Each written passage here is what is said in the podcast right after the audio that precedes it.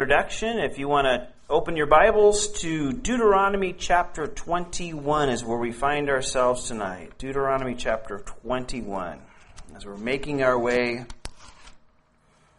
through the Old Testament,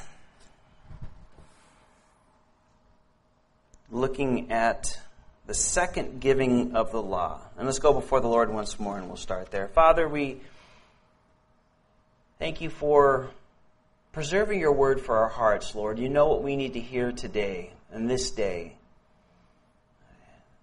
Though these things happened thousands of years ago, Lord, you knew exactly what we needed to hear today. And so you preserve your word with us in mind uh, because that's how well you know us and that's how much you love us. You want us to know all about you and your word and your ways and who you are and uh, that's your desire, is that we know you more and more each day. And so, Lord, as we gather here together in your name, we, we ask that your Spirit would move faithfully as he does through your word tonight as we listen to you speaking to our hearts and our lives, Lord. Again, help us to be attentive, Lord, and focused on what you'd have to say to us tonight, Lord. We thank you and we love you in Jesus' name. Amen. Amen. So again, remember this is the second law. Deuteronomy is just a repeat of what was said to that earlier generation. Their parents didn't enter in in faith. What did we say that popping noise was? Did we determine that? Oh, okay. Okay. I don't know what we thought was something, but um, anyway, um, sorry about that. But um, we, uh, you know, their parents didn't enter the promises of God with faith. They didn't trust the Lord. They thought lions and tigers and bears, oh my, right? They were going into the promised land, high walls, big people, well equipped army. We're a bunch of ragtag slaves that just came out of Egypt. There's no way we can have any kind of victory. And the Lord said, Listen, I, there's every reason in the world for you to trust me that I am going to accomplish what I said I'm going to accomplish. And yet they chose to walk by sight, not by faith. And let me tell you, some, whatever, 3,500 years later, 40, whatever it is, something like that, years later, 4,000 years later, it's nothing's really changed. The Lord calls us to walk by faith, be people of faith, to trust Him. Remember, seeing uh, uh, faith is, is defined in Hebrews as the evidence of things not seen. That's what faith is the evidence of not things not seen. Wait a minute, that seems evidence of things not seen. Usually, evidence is seen. That's why it's evidence, right? But it's trusting in the Lord that He is going to do what He said He accomplished. And that's so true in our lives, whether it's in the simple coming to the Lord through salvation. How could what Jesus did on a cross 2,000 years ago affect me here in our day and age? Well, we look back in faith. Lord, that's the way you did it. That's when you said you would do it, and that's when you did it. And so we trust in faith. And from that decision that you made on faith until uh, up until the very day to day that you're making decisions, Lord wants us to walk by faith. And that means a lot of times looking at it outside of anything to do with the Lord. It may not even make sense, or, I don't understand this, or why do this, or why not do this, or whatever the case might be. And, and we just have to be those that walk in faith. Well, because that's the way the Lord's leading me. Or He says not to do this, or He says to do this, whatever, uh, again, whichever it might be. And we have to trust Him and walk in faith. And that's uh, why they didn't get to go into the, the promised land. But the next generation would.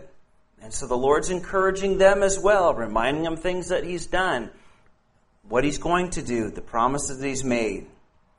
And again, I, I love Moses in all this because remember, the Lord told them, You're not going into the promised land, Moses. You're not going in you didn't really represent me right, so I'm not going to allow you to go in. Now, you know, Moses could have had the attitude, well, I'm going to take my toys and go home. You know, if you're going to be that way, what's, well, I'm not going to talk to these people. I'm not going to be around. Why should I even, you know, how we can get at times? Moses wasn't like that. He would be home with the Lord in just maybe a week or so of, of you know, from what we're reading right here. I mean, Lord, he knew he was the Lord was going to take him home, and though he really earnestly wanted to go into the promised land, the Lord says you're not going to be able to. But Moses, you know, was still faithful to the end, and that's what he's called us to do as well, to be faithful to the end. Well, as we get into chapter 21 here, we're going to look at a couple of, uh, it's kind of a little bit of a hodgepodge, the two chapters we'll look at tonight. But t- chapters 21, we'll look at the laws regarding murder, marriage, and by the way, those don't go together necessarily. murder, marriage, and disobedient.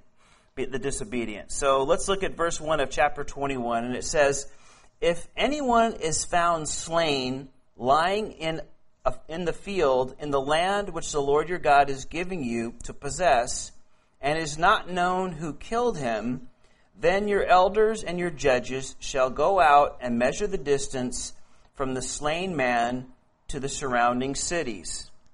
So you come across uh, CSI Israel or whatever, and uh, you know all of a sudden somebody runs across his body. You know it's obvious that it looks like he was killed didn't die of you know, natural causes. Uh, this this body is found, and so what they do is they say, okay, what city is the closest to where we found this body? Okay, well, this city is the closest, and so they were to find out which one it was, and and, and you know then. Uh, we'll see here in a minute that those elders, those leaders of that city, would be responsible, even though uh, somebody was murdered, uh, killed outside their the city of their vicinity. The Lord said, "Listen, uh, I want you to find out who's closest, and they're going to be responsible for this." And this is what they were to do, verse 3 And it shall be that the elders of the city nearest to the slain man will take a heifer, which has not been worked and which is not pulled with a yoke, and the elders of that city shall bring the heifer down to the valley to a valley, I'm sorry, with flowing water, which is neither plowed nor sown, and they shall break the heifer's neck there in the valley. Then the priest, the son of Levi, shall come near, for the Lord your God has chosen them to minister to him and to bless in the name of the Lord. And by their word every controversy and every assault shall be set, uh, assault shall be settled. And all the elders of that city nearest the slain man shall wash their hands over the heifer whose neck was broken in the valley. Then they shall answer and say, Our hands have not shed this blood, nor have our eyes seen it. Provide atonement, O Lord, uh, for your people Israel. An atonement shall be provided on their behalf for the blood. Verse 9 So you shall put away the guilt of the innocent blood from among you when you do what is right in the sight of the Lord. So they found this body. They figured out, okay, this city is the closest one. They're going to be responsible. And if you got the uh, uh, if you got the picture, they were to do some investigation.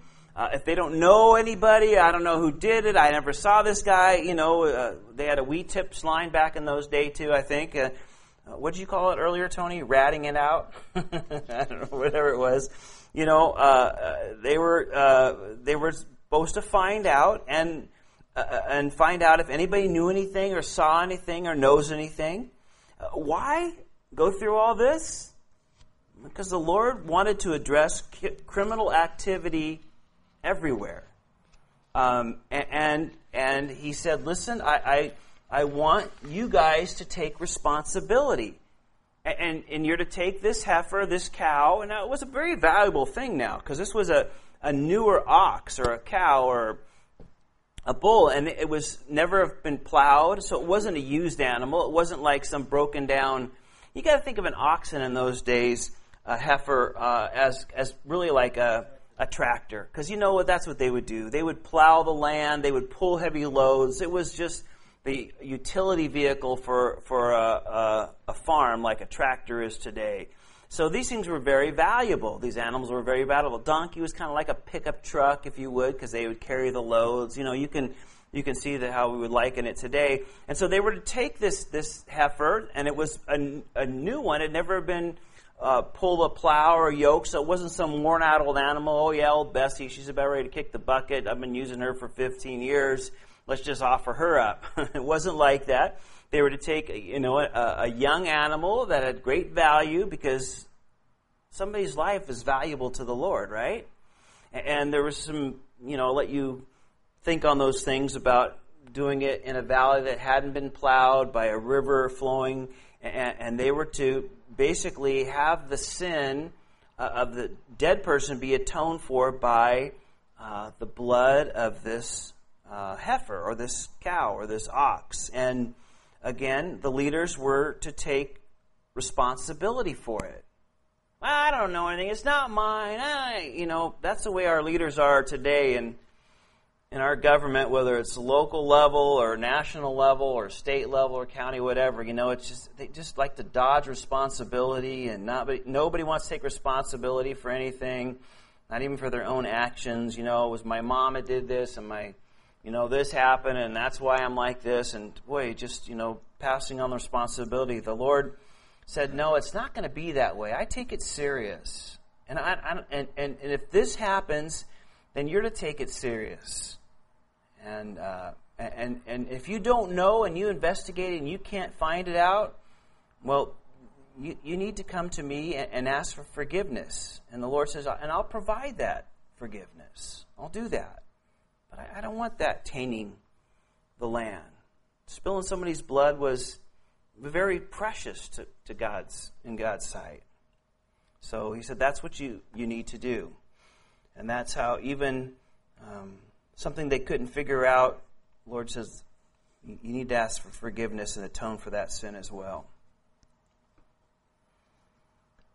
Well, next, Moses will speak about POWs. Yep, POWs. You think the Lord doesn't worry about those? Well, let's read about it. Verse 10.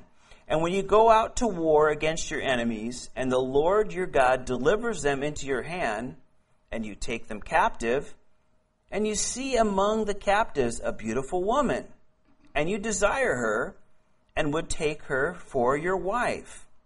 Then you shall bring her home to your house, and she will shave her head and trim her nails, and she shall put off the clothes of her captivity, remain in your house, and mourn for her father and her mother a full month. And after that you may go into her and be her husband, and she shall be your wife. And it shall be, if you have no delight in her, then you shall set her free. But you certainly shall not sell her for money, you shall not treat her brutally, because you have humbled her. And the Lord says, listen, if you want to, I'll tell you how to turn a POW into a VOW. Get it? Vow, marriage. Sorry. A POW, and it needs to turn into a VOW. Now, um, just think, uh, in, in, just in our day and age alone, how many, um, uh, how often women get raped during times of war and conflict. I mean, just think in our time, in our world, happening right now. I mean, it's pretty common, uh, especially for any conquering force, whether it be a small band of rebels in Africa somewhere, or the Middle East, or a larger nation state. Um, you know, it just happens all the time today. And really, the more godless the nation or the group of people are, the the the more it happens, right? If you think about it, I mean, just I just think back I don't know, the standard for me, if you can call it that, World War II is, you, you know, you, you always heard how horrific, um, you know, how, the, the Germans were, were pretty bad, uh, but the Russians were really bad when they took over, especially when they were coming back and taking all the lost ground that they had lost from, to Germany. They were incredibly brutal. And then you compare that with the Americans um, and it was not that the Americans were perfect by any means, but you know it was night and day. And I, have talked to people that have actually lived in Europe during that time, and uh, you know they would, you know, some some of it's very firsthand information I got.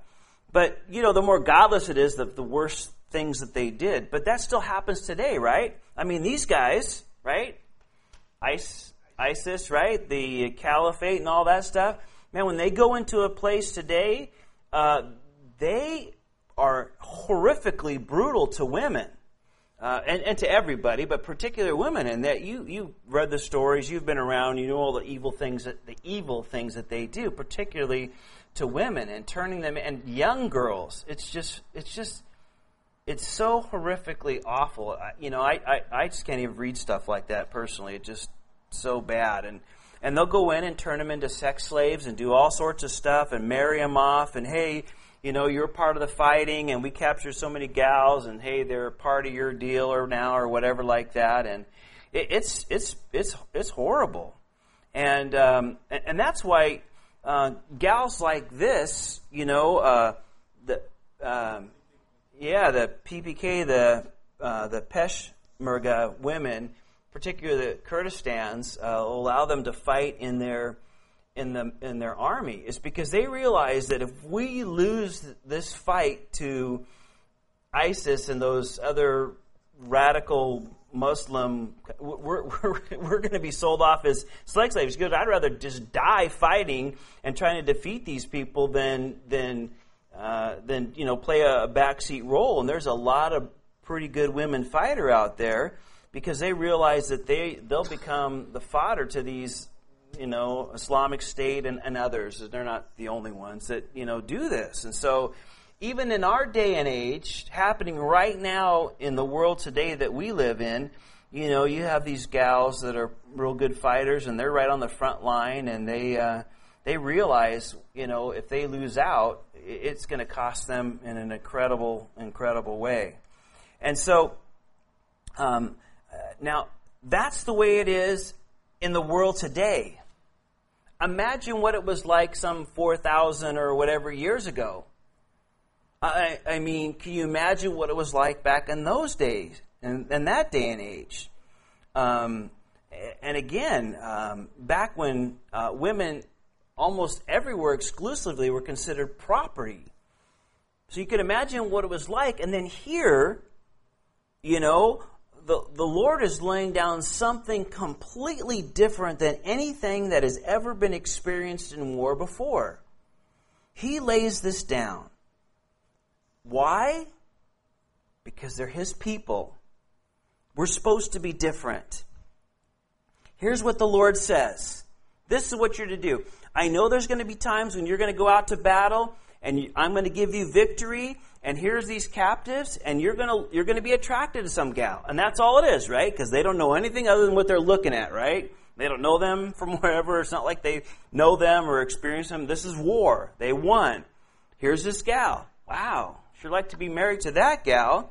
And the Lord says, okay, if that's your that's what you really want to do, okay, fine. Rape, not even on the menu, not even in in the picture at all. No, no, this is not what he's supposed to do. The Lord knows uh, my people, the men that know and love me, don't run wild. Their passions uh, uh, uh, run, run unbridled, you know, and they see all these horrific things during times of war, and so they throw everything else out, and who cares? The Lord says, no, it's not going to be that way. Here's what you're to do. You see her? You think she's beautiful? You want to marry her? I don't got a problem with that. Uh, you see a beautiful woman, but it's got to be what? Mar- well, marriage minded first, right? That's the next thing. But it's you're going to be married minded. It's not something that you're going to get from one night or a week or whatever it is. When you see this and you see her, you got to be marriage minded. And then you take her home. Okay, that doesn't sound so bad. But you shave her head and you basically trim her nails. In other words, you, you and you take off her clothes, uh, you know, whatever she might be wearing, because maybe she was wearing some beautiful dress or something, whatever, you know, uh, when you found her. And you're to put on clothes of mourning, which would be, you know, sackcloth or whatever, you know, they would wear, something very plain, very, very unattractive. And then you shaved her head. You, you know, she doesn't have any makeup. You trim down the nails. You get the idea here. Nothing that's going to uh, add to any sort of physical beauty either by what she wears or how she looks. And then you give her a month to mourn her loss of her family and moving away and being with you and all that. So you're going to hear her crying now for a month and then be in a whole different place. You're going to and it, it, after all that, you want to get married to her, you got it. She's yours. now, uh, you know, after shaving her head and putting her on, uh, you know, garb that's for a person mourning, she's probably not going to look as attractive as when you first saw her. But the Lord is basically saying, listen, you can do that, and that's fine, but the Lord certainly is going to weed out anybody that might impulsively enter into this, hey, I'll marry her. And then the final thing the Lord says, listen, and then if you do marry her, and for some reason you want to get a divorce, you don't like her, this or that, or whatever, you're not going to sell her. You, you let her go. She is free to go and do whatever she wants. And so it's not like, well, I can at least sell her and get something out, you know, that they would do like to a slave or something. The Lord says, no way, you're not going to do that. And so, uh, again, you know, we might read over this as we're going through, reading through the scriptures, and you look at this and you go, okay, that's kind of weird and kind of funny, and what's, you know, what's that all about? And you kind of just kind of keep going over. But if you really look at this, I mean, it's so completely different than anything anybody ever talked about at, any time during war, even in our day and age, guys. And so the Lord's saying, listen, uh, He's protecting those that are vulnerable. Isn't that what our Lord does? He takes care of them. And He lays out very strict and important guidelines for the, or, or commandments for those that would want to get engaged in something like that. Okay, you can do it, but here's the rules. Probably not, didn't happen a lot, huh? Probably wasn't something that anybody rushed into. But the Lord showed respect and, and held that and even to somebody that would consider just property, even in our day and age. Okay, we're moving on from that to the next subject, the hodgepodge tonight. Verse 15 If a man has two wives, one loved and the other unloved, and they have borne him children, both the loved and the unloved, if the firstborn son is of her who is unloved, then it shall be on the day he bequeaths his possessions to his son, so his inheritance, if you would, that he must not bestow firstborn status on the son of the loved wife in preference to the son of the unloved, unloved, I'm sorry, the firstborn son. Verse 17, but he shall acknowledge the son of the unloved wife as the firstborn by giving him a double portion of all that he has. For he is the beginning of his strength. The right of the firstborn is his. Okay, so what's the Lord saying here? Uh, he, he basically, let's look at first the inheritance. Okay, this is how the Lord worked out the inheritance in this time. So let's just use this little pie chart here. So let's say a, a person uh, had three sons, and he was leaving in the inheritance, this is what they were going to get. What they would do, those three sons would divide the inheritance up into four pieces. The firstborn son would get two of the pieces of pie, if you would, and the other two would get one each. And so the firstborn son of this man was supposed to get a double portion. And the idea was he was given a little bit more, probably given the family land um, and, and some of the reasons I think the Lord did this, although He doesn't directly say that, but I think we can infer a lot with that, is that, you know, the idea was okay, he was going to be the patriarch of the family. He was probably going to be the one eventually that would be leading the family, the greater family. He was the firstborn son. And so he would probably take, like I said, take over the land. And so he had some responsibilities, and the Lord gave him some more um, you know, resources to manage all that. If somebody needed help when you're in the family, usually you went to the eldest son. You know, he would take care of all that. A lot of you see that, even in our families today. You know, the oldest brother, um, you know, sometimes takes a family lead, in, in the old. Sometimes the oldest sibling, or sometimes the oldest brother. You know, they they kind of always take that role. And so the Lord said, "Listen, he's going to get uh, the inheritance that he that he should get." Now, back to the, uh, uh, the issue here of multiple wives. Let's look at that next thing. What is the Lord saying here? Can we all be Mormons? No, I'm just kidding. Mormons know for the polygamy, sorry. Um, although they don't push it anymore, most of them do at least. But let, let's look at this first. What did God create in Genesis chapter 3, or who did God create in Genesis chapter 3? He created Adam and Eve, man and a wife. Okay, he did not create polygamy or having more than one wife or more than one husband. Uh, wasn't God's intent. Didn't start out that way.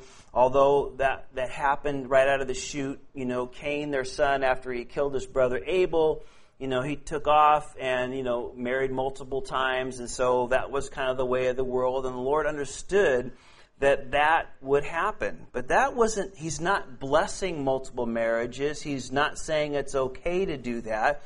He's saying there's some parameters. If it does happen and if it's going on, there's some parameters. Now, of course, in the New Testament, uh, it's made very clear um, anybody connected with anything to do with the Lord and serving was to be have uh, marriage was between one man and one woman, and so very clearly made uh, in the New Testament, certainly. So, um, back to these verses here. What, what's the Lord really saying? Well, well, let's explain a little bit more, I should say. So, remember in their day and age, right? What, most every marriage was arranged. And you usually had very little, if anything, to say so about it you know your parents parents of the uh, of the wife and the husband they would come into some agreement and sometimes you knew who you were getting married to when you were just a young child now remember you got to figure most of these people were getting married at 13 12 13 14 15 i mean they were you know joseph and mary were probably young teenagers when they uh, were married so i mean very common and even in a lot of places in the world today still people get married very young but certainly in this society, people got married very young. And so even as a young child, you already knew who you were going to get married to. Okay? So you get married, you don't have a choice, love isn't an issue. Uh, you know, it was already prearranged. The parents did it for one reason or another to make family ties, this, that, or whatever. Uh, one of the reasons Solomon had so many wives and concubines, remember he had 300 wives, 700 concubines. The idea was uh, the 300 wives were all um, uh, alliances. It was like, you know how the um, United States has treaties with all sorts of nations, trade treaties, military treaties, and agreements. If you would, marrying in that day was kind of like making a treaty. Hey, you want to attack me because hey, your wife is, uh, uh, you know, is my daughter, and so you're not going to attack your own family, kind of a thing. And so they would make political alliances through marriage, and which is probably one of the reasons Solomon, he was very rich and powerful. Everybody wanted to give him their daughter, right? So that he would be on their good side, they would benefit from trade and all that kind of stuff. And, and then the 700 concubines probably were just women that, that were just beautiful. He probably saw a beautiful woman, or somebody pointed out, hey, I'll get married. And, and families didn't really complain about that because they would be really well taken care of. And so would she, even though she really may never have had children or this or that. It would be very prestigious for the family. So usually the families and the wife weren't necessarily complaining.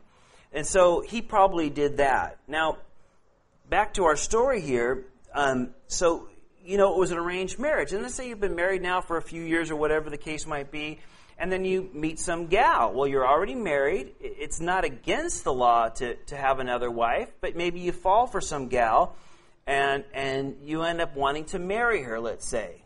Um, well, let's look at the story of uh, uh, of Jacob. Remember, Jacob um, went uh, to his um, his his mom's uh, brother's house, his his uncle's house, and he saw Rachel and he fell in love with her. And, and his uncle said, "Hey, listen, you can marry her, but you got to work for her for seven years. And after seven years, I'll give it to her." Jacob said, "No problem, I'll work for her." But then, you know, the wedding night came and he deceived Jacob. He gave the older sister Leah to him. And, and, and then when Jacob protested, he said, Well, you know, the younger sister can't get married before the older sister. That's just a custom we had. And so, you know, it was an arranged marriage, although not Jacob's consent. And then he um, worked another seven years and, and, and then married, uh, well, he married her right away, but then he married Rachel as well. So he had two wives. And so a situation, something like that might have come up. You arranged to marry somebody, you married, but you met this other gal, and now you guys fell in love, and I'll marry her. And then all of a sudden, you know, she starts having children, and the, the, the wife you've had was arranged, starts having children. Well, natural tendency would be for people to say, well, you know, I had to marry her. And maybe that he doesn't necessarily hate her, don't misunderstand that, but, you know, it was something he had to do. He didn't have a choice. This one, he had a choice in and loved her, so the tendency would be, hey, I'm going to favor her children. And the Lord basically says, you can't do that. The firstborn is the firstborn. You can't pick and choose. The firstborn gets the inheritance and he gets the possessions and he gets that place because he's the firstborn. So it doesn't matter how uh, you feel about it. Um, the firstborn gets that right. I know it's kind of a long story for that, but I think it makes it a little bit clearer when we explain it a little bit more that way. Well, verse 18, now we move on to another subject. This one might be more interesting, as, or a little more interesting as well, or a little different, I should say. Verse 18 If a man has a stubborn and rebellious son who will not obey the voice of his father or the voice of his mother, and who, when they have ch- uh, chastened him, will not heed them, then his father and his mother shall uh, take hold of him and bring him out to the elders of the city, to the gate of the, uh, to the gate of his city. Verse 20, and they shall say to the elders of the city, This son of ours is stubborn and rebellious. He will not obey our voice. He is a glutton and a drunkard. Then all the men of his city shall stone him to death with stones. So you shall put away the evil from among you, and all Israel shall hear and fear. So, oops. So, what do you do?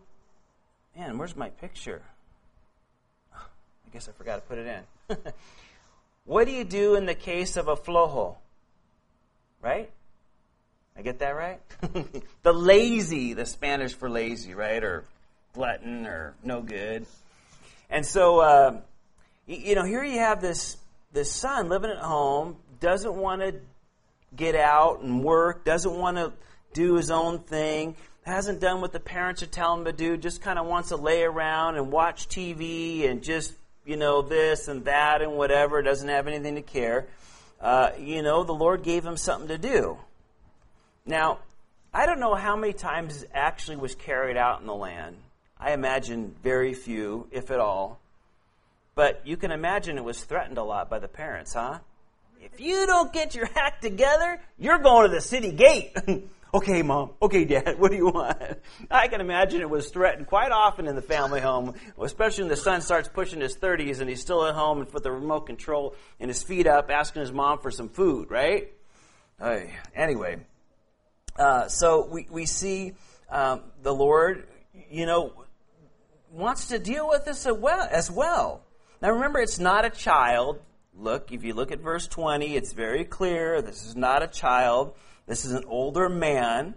And, and again, uh, the Lord says, listen, if they're not going to listen and rebel against their parents and obviously are lazy and are partying and just mooching and sponging off the family, I want you to know how serious I am about this, this kind of rebellion.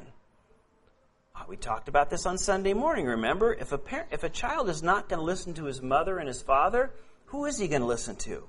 If he's not going to respect them, he is not going to respect anybody else on this planet because it all starts in the home. They're not going to respect anything else. And so the Lord is, is laying it down in, in a very real sense and very practical guidelines here. Listen, um, this is what's going to happen. Now, notice that everybody has a hand in carrying out the sentence. So if this were to happen, and I don't know if it ever did happen, we don't we aren't told, but you notice that all the men of the city are to come out there. Everyone that knows this this man and everyone that lives around in that whole city, their job is to, to carry out this sentence. And you can bet if it ever happened or whenever it happened there, that every dad every rock that he was throwing at this couple's son would think about his own child and what they could do from keeping that to happen to theirs. You know, they, they, they would also think of, you know, what could I have done to help out this boy? You know, I grew up. He's, he grew up here. He's part of the town. He knows the city. He knows all these people. You know, what could I have done to made a difference in this young man's life? More could I have encouraged him in the things of the Lord that I didn't do? And, again, um, I, I think it would have it would have made some huge life changing impacts on everybody because everybody was involved in this. And you know, parents discipline starts young, and we're responsible to help them. Um, now, children have their own will, and certainly these are adult children they were talking about.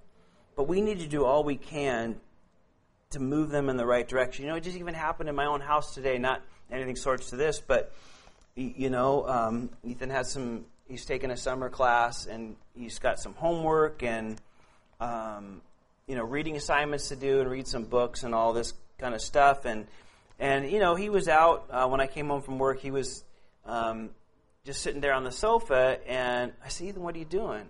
And I heard Annabelle say, "Oh, he needs to go do his homework and this and that." And I said, "Well, what are you doing down here?" Well, you know, Dad, I had my tennis lesson today, and then I was out playing with my friend out in the street, and we were running around, we are doing a bunch of stuff today, and so I just want to sit down for a little bit. I said, Ethan, let me just tell you this right here.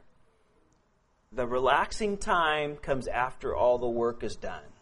You just don't, because you're out doing stuff, playing and having fun, doesn't mean you get to come and relax before you do your homework. You, you see, you need to do all your work first, and then if there's time, you can do activities that, that you like.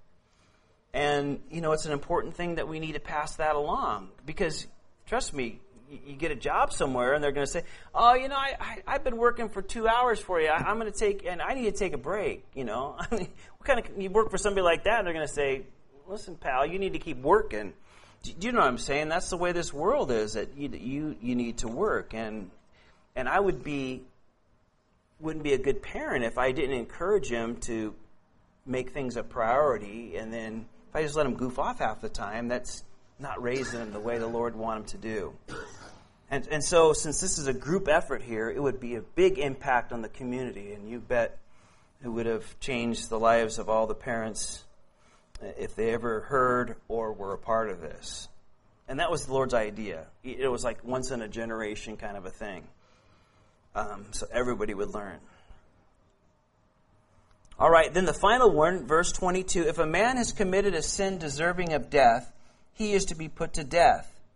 And you hang him on a tree, his body shall not remain overnight on the tree, but you shall surely bury him that day so that you do not defile the land which the Lord your God is giving you as an inheritance. For he who is hanged is accursed of God. So, uh, that sounds very familiar because it's quoted in the New Testament, certainly. But let's just uh, remember this that God's way of, of, of punishment uh, for a crime where included the death sentence, it was by stoning, okay? So, they, they, would, they would literally kill them that way. And what they might do is take uh, this criminal, if it was the worst type, type of criminal, that would be that once he died for his crime, that as a warning to others, they might hang him up and say, okay, listen, let's hang him up somewhere that everybody gets the idea that if you do this crime, this is what's going to happen to you. But they were only allowed to keep the body up for that day. Once the nightfall was coming, they were to be buried. And again, um, uh, the idea is that they were a criminal, so they were accursed of God because they were a criminal and they had a, their sentence because their crime was so bad was to be put to death. And so the Lord says, Listen, I want a bunch of bodies hanging over with crows picking out their eyeballs on their head or whatever, like you see in movies or whatever, you know, hanging there for days and weeks and all that kind of stuff. He goes, No, you, they got the idea, but you're to take them and you're to bury the body after the day. And like I said, Paul picks this up in Galatians chapter 3, and he says, Christ uh, redeemed us from the curse of the law by becoming a curse for us. For it is written, Cursed is everyone who is hung on a tree. And that's exactly where Paul in Galatians is, is quoting this out of from what we're reading here in Deuteronomy um, 21 saying that, you know, Jesus took on our curse. The curse of our sin, the curse that we deserved to pay, the penalty we deserve to pay the, uh, the, the, sin and, and the cursing that would come from disobeying the Lord required us to be uh, put to death, and yet Jesus took that curse, if you would. He took that because of his love for us. He loved us so much that he was willing to go to the cross for our sins. And, and again, that's what the, uh, the Lord shows us uh, in, in the New Testament as well of what Jesus did for us by being hung on the tree, so to speak, or being crucified on a, on a cross. And so um, we're thankful for that. Amen. Amen. We deserve to have the crow standing on our head, picking at our eyeball, right? The dead body, but Jesus took that on. All right. Chapter 22, and so other laws of getting along and brotherly love here, some, some great, you know, again, hodgepodge with some great insight here. Verse 1 If you see your brother's ox or his sheep going astray, and you hide yourself from them, you shall certainly bring them back to your brother. And if your brother is not near you, or you do not know him, then you shall bring it to your own house, and it shall remain with you until your brother seeks it. Then you shall restore it to him. Verse 3 You shall do the same with his donkey, you shall do the same with his garment, with any lost thing of your brother's which he has lost, and you have found you shall do likewise. You must not hide yourself. So remember, there's two types of sin in the Bible. There's sins of commission, where you did a sin. Uh, you're, you're not supposed to lie, and you lied. That's a sin. So you you you you're in commission of it. You did it. Okay, that's commission. But then there's also sins of omission, which means you should have done something and you didn't do it. That's as much and equal as a sin as any other thing. As doing a sin, doing something you know you're supposed to do and not doing it is a sin of omission, but it's still as much of a sin as, as committing a sin. And so you will not find in the Bible the verse that says, finders, keepers, losers, weepers. okay? It's not found here. Um, the Lord says, listen, uh, that's not in the lingo of you uh, and what, how you're supposed to treat each other in the land. Now, don't get all confused about brothers or sisters or something. Well, we only do it to family or people in the church or something. The idea was, you know, if it was somebody else in the nation, whether you knew them or not knew them, whether you knew who it was or not, your job was to make sure it gets back to its rightful owner. It's not yours don't treat it as yours. Um, and I'll tell you, wouldn't that be great? I mean, you ever lost something? And aren't you glad somebody actually turned it in and, you know, brought it back to you? I, I remember one time, a couple buildings ago, um, we, uh, you know, Annabelle left her cell phone in, uh, in the kids' ministry class by mistake. And, uh, and and there was another church that was sharing the building at the time. And I'm telling you, we went back um, after that church was done. Um, we didn't want to disturb them, and it was gone. And I'm like, oh, Lord, what a bad witness that is. Now, not that a church has everybody in it that loves, loves the Lord or even knows the Lord. We, we know that's not necessarily true, but you know, I, I thought, man, we would have it back right now. We'd be sitting right there if, if, you know, if people just realize this is not mine. Doesn't matter how I came upon it. It's not mine. And I need to get it back to as best as I possibly can um, to the person who it belongs to. And, and, you know, if you don't know whose it is, then, you know, we're to make some effort into doing that, you know? I found something a wallet with a bunch of money on it, and I felt like, you know, if I leave it at this little business, they're probably just going to steal the money out of it because they're like six hundred dollars in it. And I sorry to say that, but I felt that way. But what I did was I left them. I said, "Here's my, you know, card. Here's my number. If somebody comes in and says they lost a wallet, have them call me." And sure enough, I got a call like the next day or something, and and uh, and, and I because I felt even kind of funny about leaving it with somebody else, and I thought, man, you know, it, it might be gone, and And uh, but anyway, that's the whole idea. This is what the Lord's saying, guys. So you know, let, us do that. You can't just say, "Oh, well, I don't know whose it is." Finders, keepers, losers, weepers. You know, hey, who's it belong to? Even my kids find money on the ground, I, I, I try to, you know, even if it's change, I'm like, "Hey, is there anybody around here? Let's ask them if that's their money." And, and is this your quarter? Uh, and they usually look at you like, "What are you, you talking to me?" you know, is your quarter? No. Uh, okay, okay, you can keep it. It's not theirs. You know, I think it's just a good thing that we get into. That's what the Lord wants us to do. So, um, uh, and then he says, verse four, uh, "You shall not see your uh, you shall not see your brother's donkey or his ox fall down along the road, and hide yourself uh, from them. You shall surely help." Him lift them up again. So, translation in today, you see somebody with their donkey broken down on the side of the road, you know, the idea is just don't pass everybody by. Be willing to, to stop and, and to help and, and, and, you know, or lend that, that support in that way. And I'm not saying gals should, you know, stop in some dark highway with some guy out there. Maybe he feels a little creepy. But but you know, you need to. Everybody needs to pray about it. Lord, what should I do? It's not you know just oh I'm not going to help them or I'm too busy or this is going on or you see, you know, some gal struggling with bags. You know, help them out. Uh, I, I don't know what it looks like. It can look come in many different forms. Just you know, we lost in our society, and I'll just go is holding the door open for people. Man, I, I mean, when I was growing up. Uh, my mom said, "You you see a gal coming in, you, you open the door and you don't go in first you open the door and you let them go in.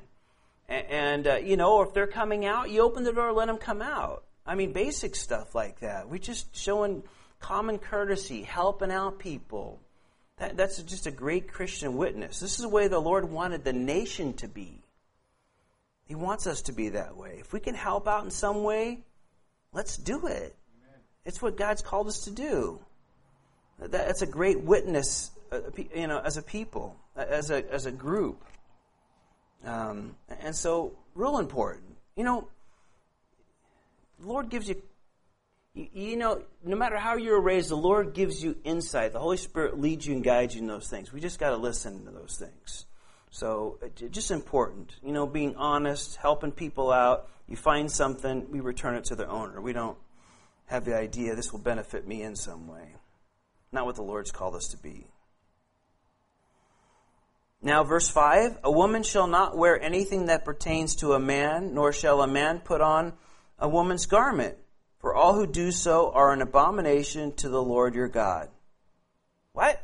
Where did that come from? I thought we were talking about lost stuff for a minute, and all of a sudden we switch gears there. Lord switched gears pretty fast on that one. I mean, we're all of a sudden, uh, you know, we, we come out from this, but it's all part of what God wanted, right? Men are not to look like women. Women are not to look like men. Pretty simple. None of this. you know, uh, not that you look like this, but you know, so some costume kind of thing. But you get the idea. So what does this mean? That women always have to wear dresses and guys, you know, this and women can't wear I mean, that's the way some people have taken it, right? You know, this and that. No. Listen, Annabelle and I both own jeans. But I can tell you that we do not look the same when we're wearing jeans. There is a difference. You you know the difference, and uh, you know you can you can tell the difference. And so it's it's it's it's not about wearing different clothes altogether because. Um, I, I, the idea is you're not to be a man and present yourself like a woman or vice versa. A woman looking like a guy. Because you notice, like I notice. Did you ever notice that people that do that, guys that want to act effeminate or, or girls that want to act like guys, do, do you ever notice how hard they work at it? I mean, they have to work at it so hard. You know, the guys have to talk like, I, I don't know why they have to talk like, because they're working hard at it, right? Or they have to walk funny. Or, a, you know, a girl that wants to look like a guy has to cut her hair short and try to look tough or something. You know, they have to work at it. Why? Because it's not the way God designed it.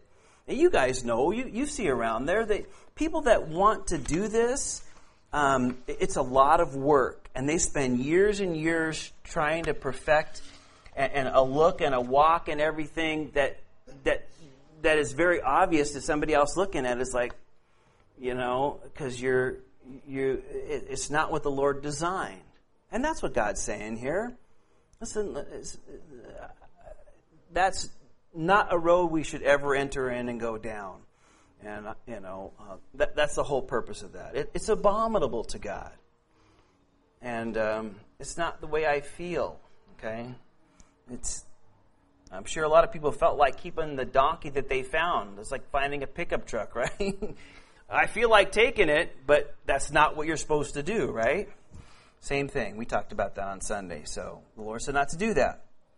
Now, if that was quite an abrupt change, verse 6 is even more of a change. If a bird, uh, bird's nest happens to be before you along the way, in any tree or on the ground, with young ones or eggs, with the mother sitting on the young or on the eggs, you shall not take the mother with the young. You shall surely let the mother go and take the young for yourself, that it may be well with you and that you may prolong your days. You know, it's kind of like that verse we read about last week that when you're in battle and you're at war and there's a siege going on, don't, don't cut down the fruit trees. Those are food. You know, there's trees in the forest you can cut down, but the fruit trees, don't, don't do that. You, use those, they, they feed people. And it's the same kind of thinking here. It's, uh, you know, the Lord's basically saying, you know, no scorched earth policy. Uh, you know, think about it. You see this little, you know, bird goes by, you're hungry, you think, hey, man, I can have a, you know, uh, quail uh, sandwich. I'm hungry. I'm walking by, or I can have some eggs Benedict. I'm walking by here. There, you know, some food there. Okay, I get it. You're walking around. You want to eat. You want to get something there, but you know, eat the eggs. Let the mom go. Don't eat. Don't no. Uh, what beef and or bird and eggs or steak and eggs or whatever, you know what I mean? Just have the eggs or just have the bird, but leave the mother. Now the idea is like don't wipe out everything. You need to think about it. Or we could say take care of the environment around with you. Why? Because what does verse 7 say? That it be well with you. And that it'll be well with you and your days are going to be prolonged in the land. In other words, living in a place like that, that thinks about that is going to be a blessing. Now, you might think, this is kind of true. Well, next time we'll get to it where, where God's even going to say, I guess I'm getting ahead of myself, but you know, when you're out, you're out camping or you're out at war and things are going on, and hey, and you got to go to the bathroom. Well, take a shovel with you. You get the idea, right? You dig a hole. You, you know, you use that because that's, you know, I, I care about those things. The Lord cares about all that all those things. And so that's exactly what he's saying here. It'll be well with you. It'll be good for you. Take care of the environment around you. Don't just use up everything. Think about it.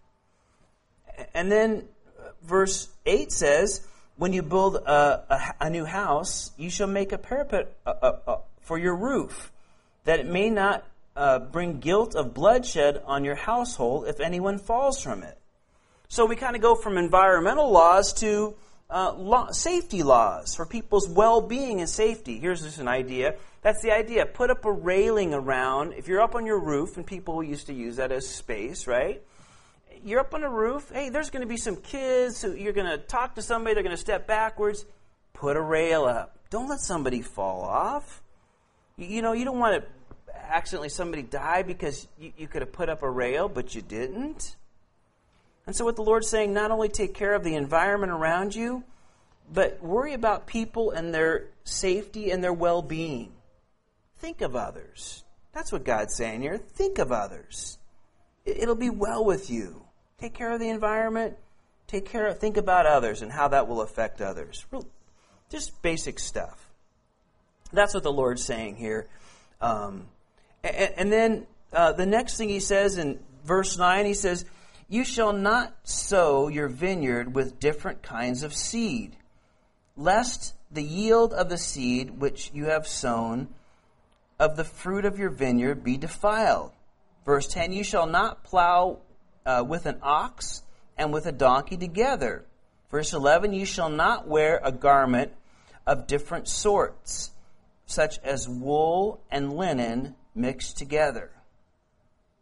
Now you might be scratching your heads thinking, what in the world is the Lord talking about planting different seeds and then plowing with a donkey and an ox together or wearing different types of um, uh, material mixed together, you know, in, in, a, in, a, in a shirt or whatever.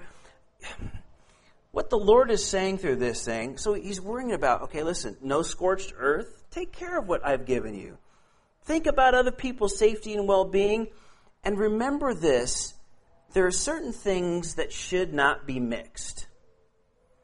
Um, the idea of it is, and of course we pick it up in the New Testament pretty well, is that um, not we're, we're not to mix things together in the world. There are certain things that just don't go together. Now, it's pretty, uh, uh, uh, a big for instance, you have an ox, you have a donkey. You're trying to plow the field. Well, the donkey is going to be a lot smaller than the ox. He doesn't listen to responses the same way as an ox. An ox is going to be a little different than a donkey. It wouldn't work out. Your plow lines would go like this. Nothing would happen. You'd be fighting them the whole day, and it just wouldn't work out. You get the idea here. But uh, there are certain things that just don't and shouldn't be mixed together. And, again, the New Testament picks it up in, in 2 Corinthians chapter 6. And it says, Don't be yoked together with unbelievers. Okay, yoked Picture the ox, the donkey, right? They, they shouldn't be together. Well, this is being picked up here in the New Testament. For what does uh, do righteousness and wickedness have in common? Or what fellowship can light have with darkness? What harmony is there between Christ and Baal? Belial, sorry. And what does a believer have in common with an unbeliever? What agreement is there between the temple of God and idols? As you can see in the New Testament, he's going through this whole list of these things don't go together. Black, white, black, white. You know, negative, positive, this, that. They're opposites. And, and basically the list is here, these things don't go together. And what the Lord is saying, you know, I believe to his people uh, uh, in this day, as he is saying in our day and age, is this listen, you know, there are things you should not join together with non Christians, right? They're just, you shouldn't be joined together with non Christians. You wouldn't be equal. You know, if you, if you make a garment out of two different types of material, you know, one's going to shrink, the other one may not shrink, it's going to pull away, and all those kind of things, they just shouldn't be brought together. And, and there's certain things we should be careful of in our lives and not mix together. Why? What have we been repeating constantly here in the Old Testament? God says, You're holy, you're mine. And remember, holy means separated. And, and as, as people separated unto Him, that's what holy is. Pretty simple. We're separated to Him. You're not going to be like everybody else. So, if you want to go into business with a guy, and he might be a great guy and a smart guy and know this and that and know everything backwards and forward, it may be great, but he's not a believer, I can just tell you, you're going to run into problems. Because his whole idea of how to do things and live and run a bit is going to be completely different than, than a Christian's. Same thing with a relationship. Oh, but the guy is so cute, and you know, I know I'll win him to the Lord, or she's just so the prettiest thing since, you know, sliced bread. I guess that's not a really good pretty comparison. she's the prettiest thing since, uh, whatever, you know, whatever. Uh, and, and, you know, and, and but you know, and but you know, I wouldn't love her if if, if, if you know God wouldn't let me love her if if she wasn't a you know. No, I'm sorry. you got to look at these things. You, you you you get together, you start dating, you head towards marriage. It, it's it's unequal. You're you're not going to be together in this. You're going to want to do one thing, she's going to want to do the other, or vice versa. He's going to want to do things, you're going to want to do the other. And so that's what the Lord says. Don't, go, don't, get it, don't get into those attachments. There's certain things that don't go together because you're mine. You're going to be different. And, and that's what he says.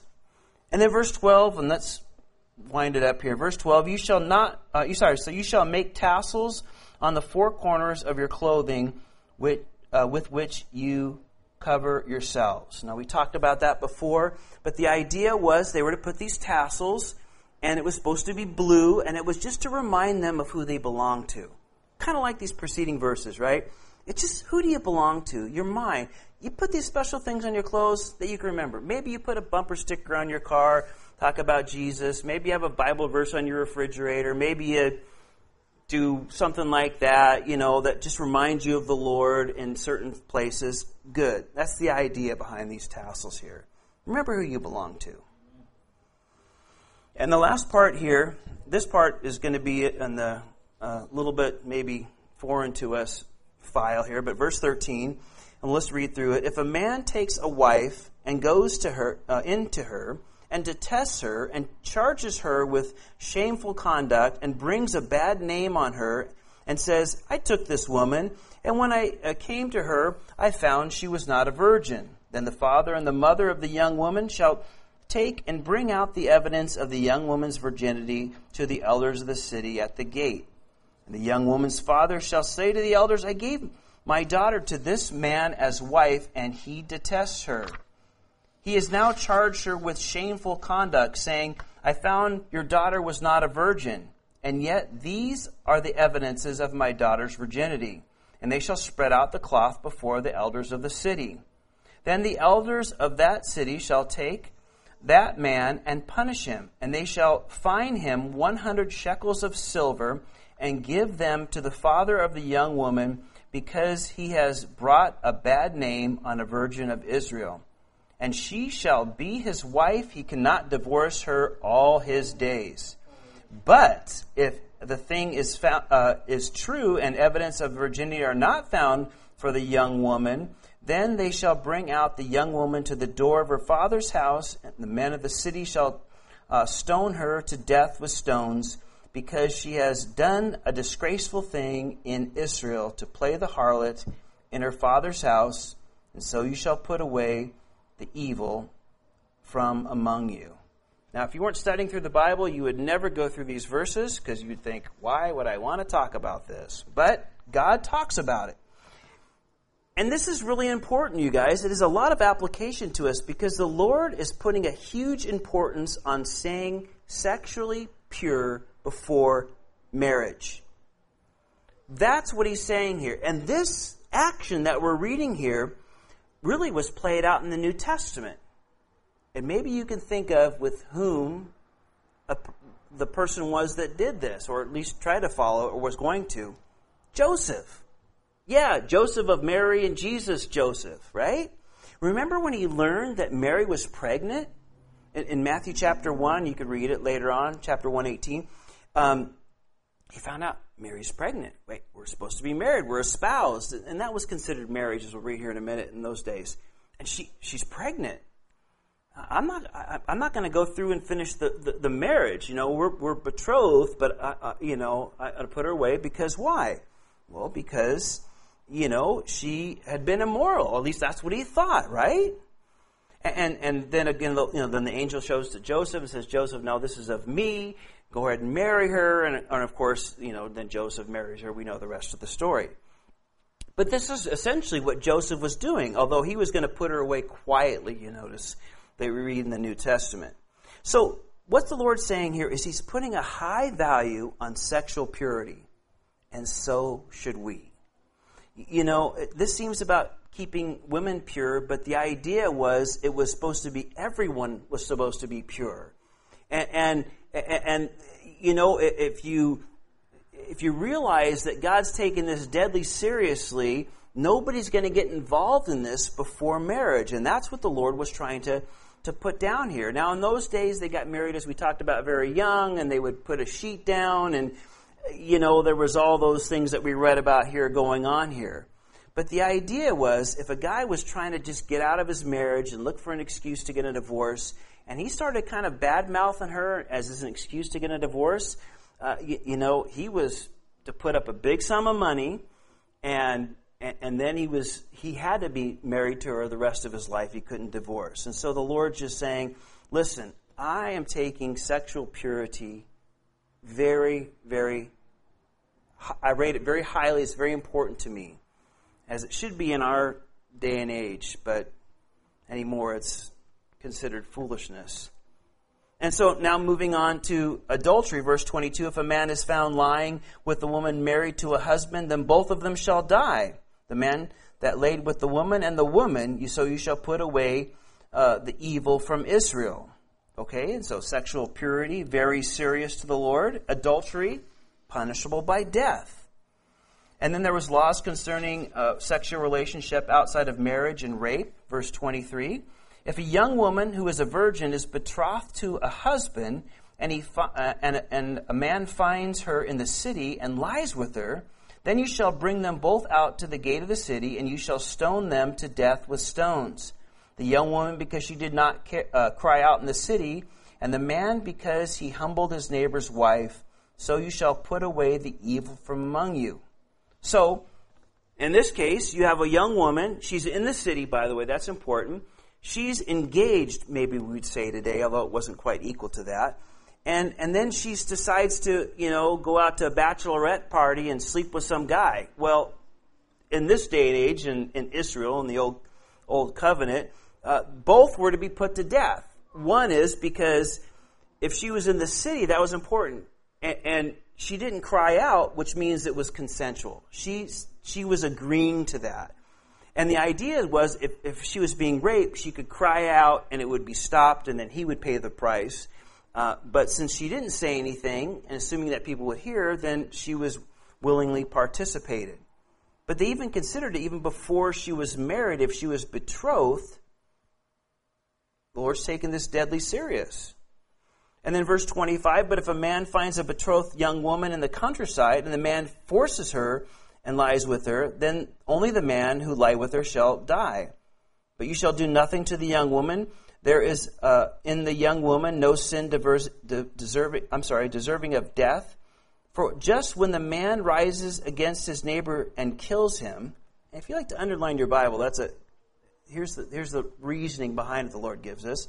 So just like when a man rises against his neighbor and kills him, even so in this manner.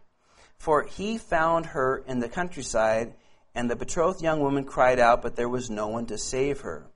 So if she, she can't scream and that nobody's going to hear her in the countryside, this man basically rapes her, then the Lord says, listen, that's just like killing somebody. That's, you take that as somebody killing somebody. Eh, that's what I'm trying to say to you. I am taking this very serious, deadly serious. And, and again, today, you know, what, what happens? There's, there's movies like this, right? You know, notice it says the 40 year old virgin, and it says at the bottom there, it says, better late than, better late than never. See, that Hollywood makes fun of being pure and being sexually pure. And here's this guy, I have no idea about the movie. It's probably the most horrible movie, so I wouldn't ever watch it. But the idea was that here's this guy, well, it's better late to, you know, to not stay a virgin, better to do it at some point than to never do it. That's the way the thinking is in the society. That's not what God's saying. He says, I take it deadly seriously. You know, we're mocked at living pure lives, and the Lord says, No, that's not, that's exactly what I want. And finally, the last case, and we'll close here. If a man, verse 28 says, uh, finds a young woman who is a virgin and not betrothed, and he seizes her and lies with her, and they are found out, then the man who laid with her shall give the young woman's father fifty shekels of silver, and she shall be his wife, because he had humbled her he shall not be permitted to divorce her all his days. A man shall not take his father's wife, nor uncover his father's bed. And so we end up here. Listen, if she's not betrothed, she's not engaged to marry somebody, and, and, she's not promised in that way, if he chooses to sleep with her, or in this case, rape her, then he is going to marry her, and he's going to pay a big sum of money to, to the family as well. And can you imagine if any of these things happen in a country that would simply revolutionize it, wouldn't it? You know, people think that, you know, Christians are all prudish about, you know, sex and sexual relations and that, you know, we're from this lost and dead generation, dead generation that, you know, regards sexual purity as important. But remember, this is what the Bible teaches. This is God's heart in the matter. Amen? Let's pray. Father, we thank you for this time that we get to look into these things, and we ask, Lord, that you would just move in our hearts and our midst, Lord, as we come before you, Lord, and realize that, boy, the society we live in is heading in such a different direction. Um, but Lord, we, you want us to stand out as lights in dark places, as salt added to uh, a, a, dish brings flavor, and light brings darkness or light to a dark place, Lord. That's what you call us to be. Help us to be those people, Father. We shine brightly for you when we help out our neighbor, when we find something that's lost, we give it back, when we you know, treat people with respect and honor and well, regard sexual purity as something important, Father. So, Lord, we thank you that you love us so much, that you have such great instruction and insight for everything in life, Lord. Help us to be those that heed your voice, Father. Thank you for giving us your Holy Spirit and empower us, Father, to live the lives you called us to live. We thank you and love you in Jesus' name. Amen. Amen, you guys. Read ahead, sixth commandment for Sunday morning. Amen.